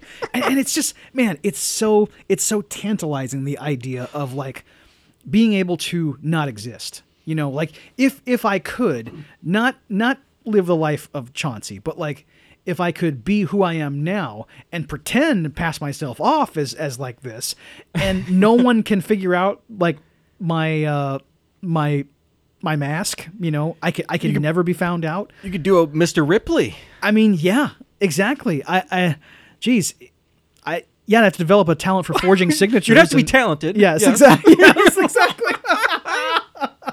yeah, I got that on my to-do list, dude. It helps to look like Matt Damon. Yes, and and to to be able to like like kind of morph your way into Jude Law at times. Yeah. Um, Yeah. Yeah. Oh, that would be a great superpower to have. anyway, Eve uh, just can't stand it anymore. Man. She's got to have him. it, it's it's overpowering now. Yeah. Um, and so she comes into his room in that in now a black like peignoir or whatever, Yeah. and like she just throws herself at him. Yeah. And luckily for her, he was watching the Thomas Crown affair. There is passionate, swirling kisses Yes. happening on the television.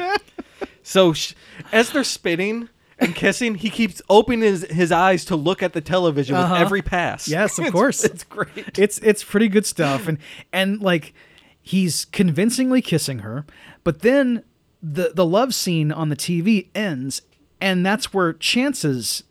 Uh, like moves. he- he kinda end. stops, He yeah. just stops. Just completely like pulls away, and you know, like Eve doesn't know what to do.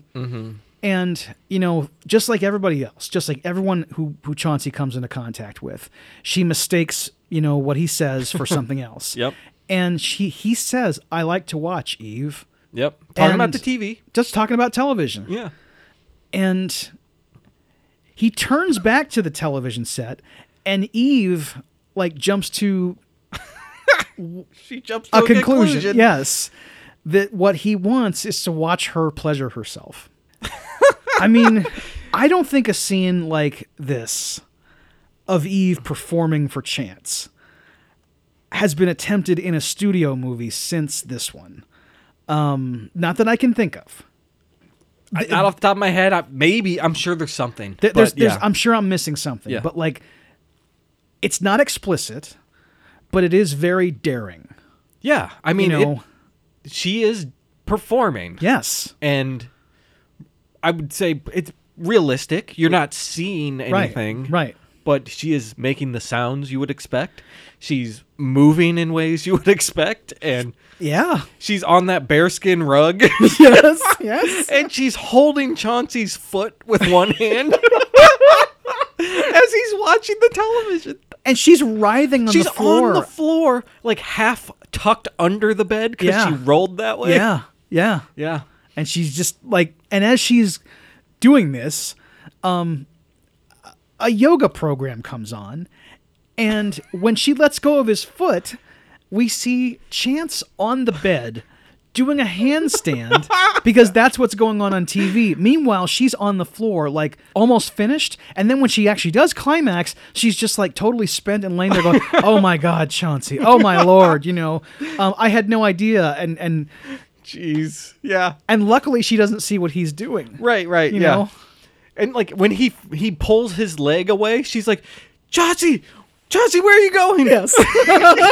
and then and then I think she climaxes like a second later. Like it's it's I think it's a wonderfully designed scene. Oh, I agree. Yeah, it, it's it's a real tour de force, you know. Because I mean, like, I can't imagine anyone of her of Shirley MacLaine's stature. Yeah, you know, yeah. like agreeing to do this. yeah. Um, it, it's the reason Laurence Olivier turned down the role of Chance. He Really? didn't want to do this scene. oh, come on. You know. He only wanted to do stuff like that in real life.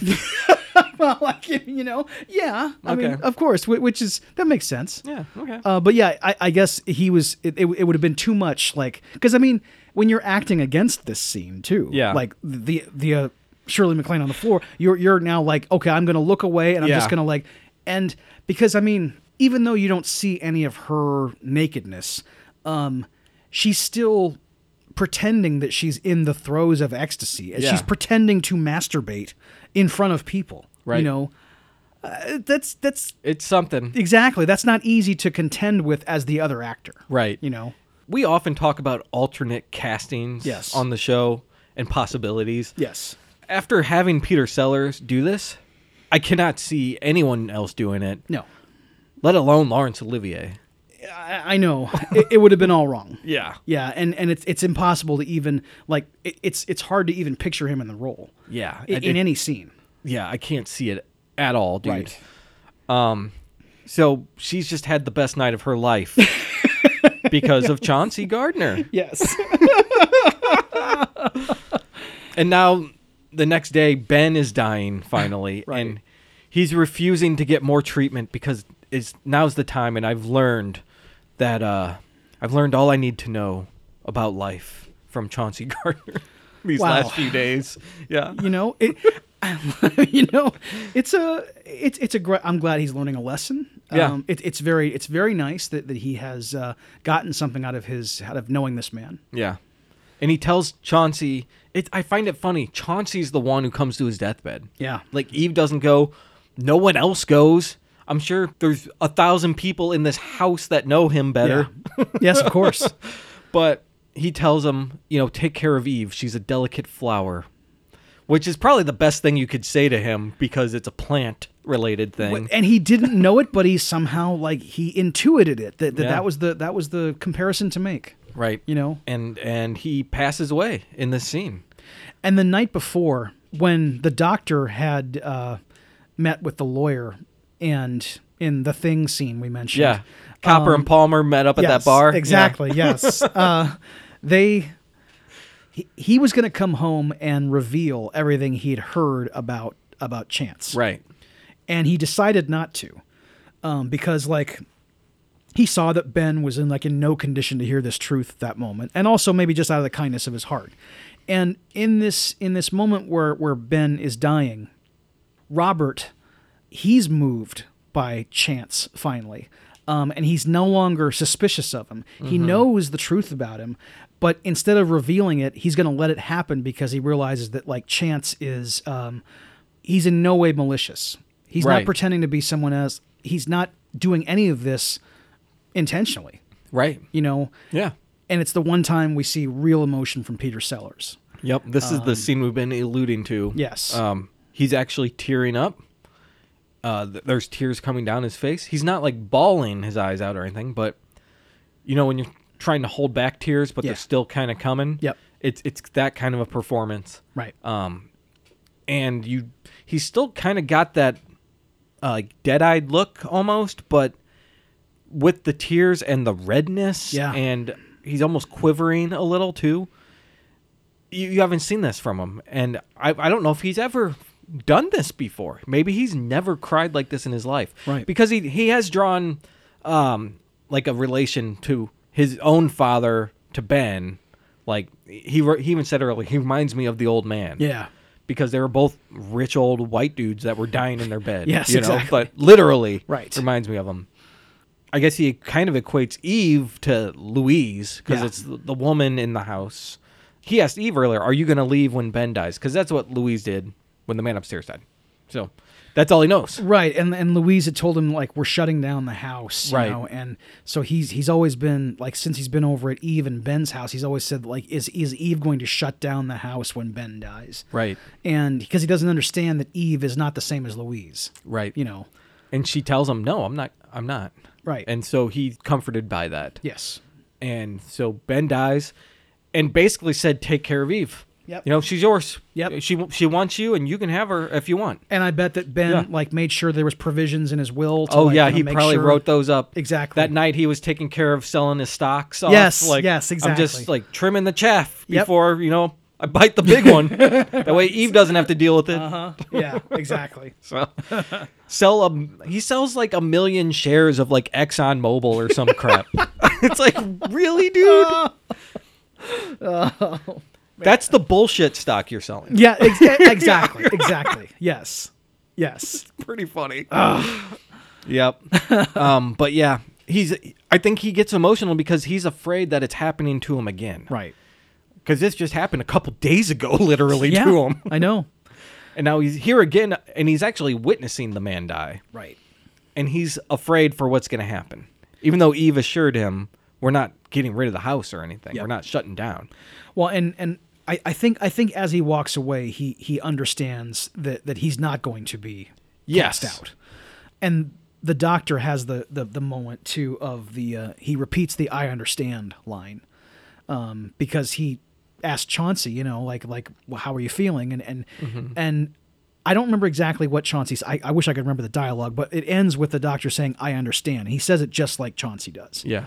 and um, I think it's like obviously that he's he's understanding that like uh, he needs to live life the way Chance does, you Yeah. know, um, to savor things and um, not be quite so uh, paranoid all the time about like you know what everybody else is doing. Right. Appreciate the simple things in life. Of Um, course, You know, exactly. don't worry about all this craziness around Yes. you. Yes, Don't get caught up in all this political bullshit. I mean it's so much, and and it's like it dominates so many people's lives, and. e- Even if you're not, even if you're not working, and it dominates your thoughts and feelings, because I mean, my God, I, I can't put my freaking phone down most of the time, so it's I'm just you know inundated with it. So I I need to take some lessons from Chauncey as well. Yeah. you know, Take up gardening as a hobby. um, I- I- have actually thought about doing that. I don't Yeah. have anywhere to do a garden though. So Right, right. I mean, I, I've, I, I'm, I mow the lawn every two every week. You know, during Yeah, during right. mowing season. That's about as close I get to gardening. but like, that's that's uh, that's not as as relaxing as I think what what Chauncey makes it sound. I mean, like Right. like he's talking about like really cultivating and tilling the soil, and I I just you know i- it's unthinkable to me to do that stuff. Yeah, I, I can't do it. Right. So I can't even keep a, a house plant alive. I know, I know exactly. I do not have a green thumb. No. It's like a brown, purple, poisonous dead thumb. E-, exactly. Yeah, it's Yes. it's not good. It's useless. but now we get a funeral. Ben's funeral. The president is giving his eulogy. Yeah. That's how important this guy, Ben Rand, was. The president of the United States, the active sitting president of the United States, is giving this eulogy. Yes, yes. Uh, it's a big deal.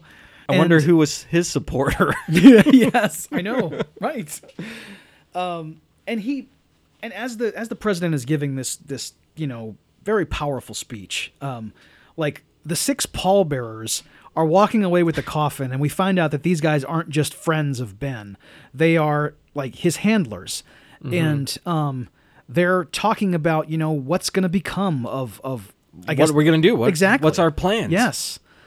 Um, and they work with the president as well. And they are talking about installing Chauncey high up in the government. Yes. I think they're thinking of a few names and they're like, no, we can't do that. Right. Our, our best option is Chauncey Gardner. We have to hold on to our presidency, is what they said. Yes. Yes. Our one and only chance is Chauncey Gardner. And like they're they're whispering to each other as Right. they're carrying the coffin up to the final resting area. and Ch- Chauncey walked away from the funeral because he got fucking bored. Ex- probably he- e-, exactly. It's not a TV. Yeah. He And he doesn't wa- understand what this is. He walks to the lake on the property and he's like flicks a rock or something. He's got a stick. And he starts walking on the water, like out into the middle of the lake, a lot farther than you should be able to walk. Right. You know? And he is literally walking on water like Jesus. yes.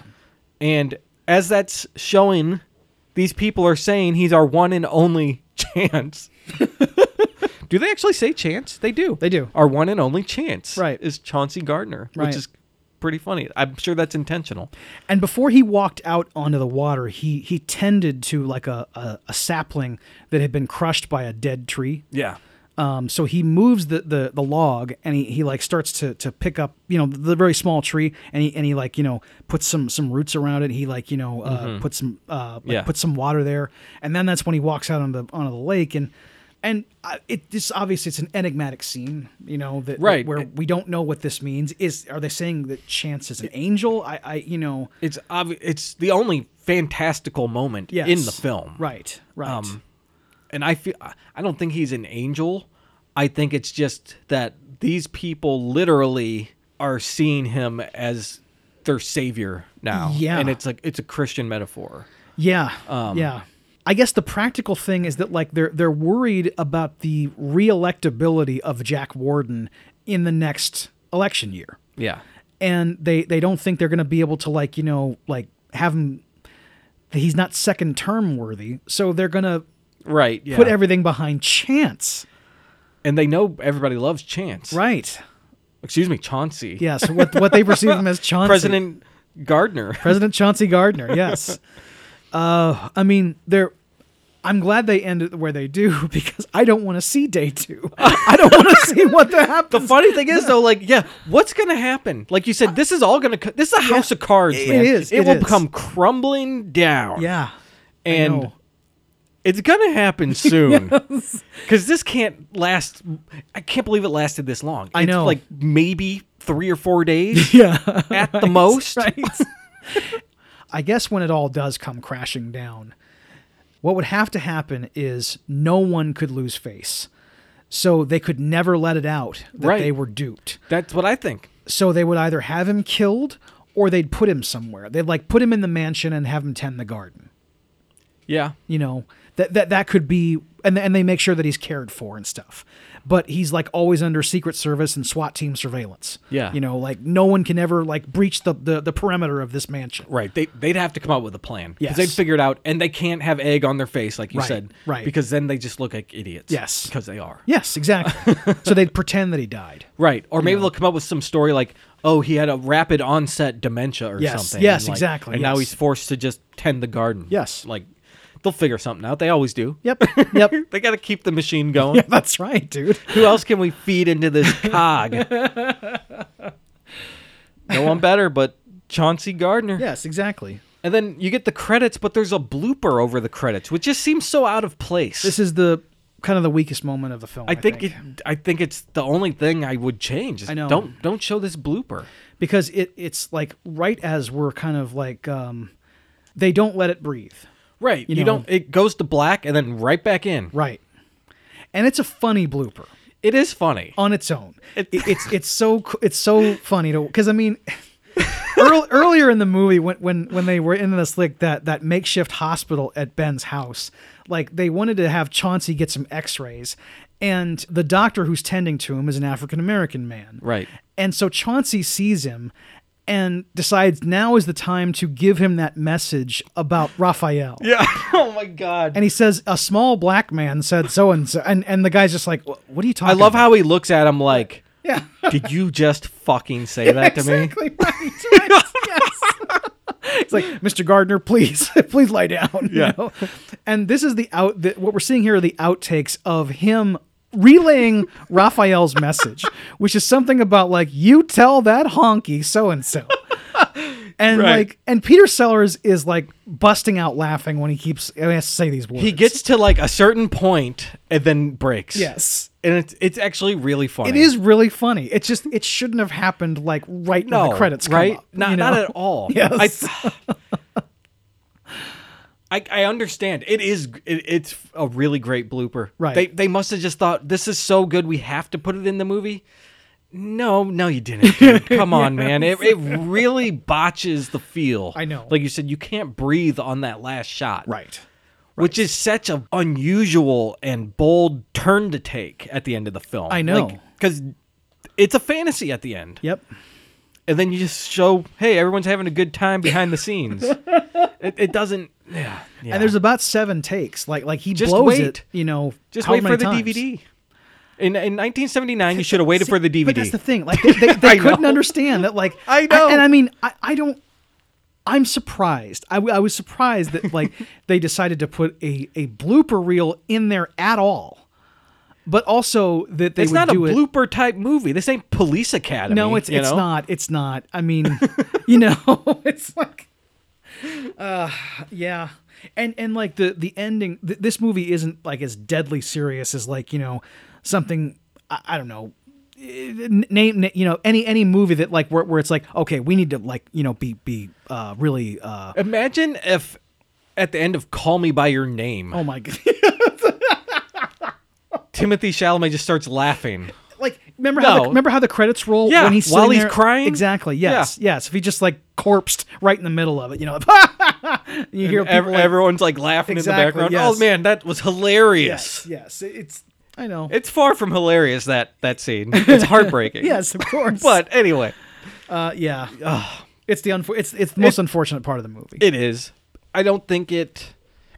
I was gonna say it doesn't take away, but I think it does take away. Actually, it does take away a little bit. I know because we're talking about it. Yeah, you know. So, yeah, but it's still a worthwhile watch. It, you're just gonna be caught off guard when that pops up. You're gonna be like, "What?" it, it reminds me of like when when I'm in a movie theater and the credits roll and like all these clowns just immediately get up. The screen goes black and they are Right out of away. their seats putting their coats on. It's like, okay, everybody, can you take 10 seconds? To just sit there. Right. You don't have to stay for the whole credits. Absolutely not. Just let the em- the emotion settle. Right. Right. But no, they, they got places to be, you know. If there was a stinger, though, they'd stay. They would Google how many stingers that Marvel movie had. I know. And, and at one point, I remember one, one movie I saw where, where someone, like people were sitting down for it, and the theater employee walked in and said, Hey, everybody, there's no stingers in this, you know, because they, they, they thought that's what everybody was waiting for. oh um, man, Actually, it was just a pretty good audience who was just I was about to say, appreciating a film. Let them sit, dude. Exactly, Yeah. yes. clean up popcorn in five minutes.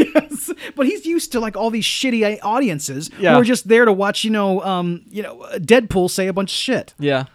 Deadpool could have bloopers. that could have bloopers. That makes sense. exactly. Yes, of course. You know. All right, Dave. Anything else? Um, it's not about the movie, but it's um, I would encourage, and I don't want to. And I hate to end this thing on a downer like this, but I, I would encourage everyone to seek out a film called "The Life and Death of Peter Sellers." It's a dramatization of the biography of Peter Sellers that was written by Roger Lewis. Peter Sellers was an incredible performer and a very troubled man. Had we known more about depression and mental illness back then, things could have been very different for him and his loved ones. His behavior off camera was very erratic, and his verbal abuse of his wives and children and colleagues is horrifying. But as hard as it, as it is to watch sometimes, it's always important to know the truth. So, you know, you should seek it out if you can. Right. Yep. Um, yeah, it's I'm, I'm sure it's streaming somewhere and it's very much worth a watch. Yeah, definitely. Okay, so would you recommend this movie? Yes, Being There is uh, is an excellent movie and everyone should watch it. Agreed. Definitely recommended by both dudes, so check it out. Mm-hmm. right, so that wraps things up. If you like what you heard, please subscribe to the show anywhere you get your podcast, rate it and review it, and most of all, share it.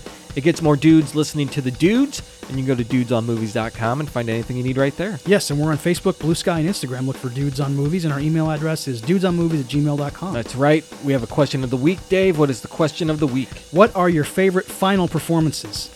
Good one, Dave. Good one. All right. So thanks, Trevor, once again for the recommendation. We loved it. Mm-hmm. And Dudes on Demand continues next week with Summer's recommendation. They asked for 2019's Midsommar, directed by Ari Aster and starring Florence Pugh. So until next week, I'm your dude, Scott. I'm your dude, Dave. and we'll see you next time.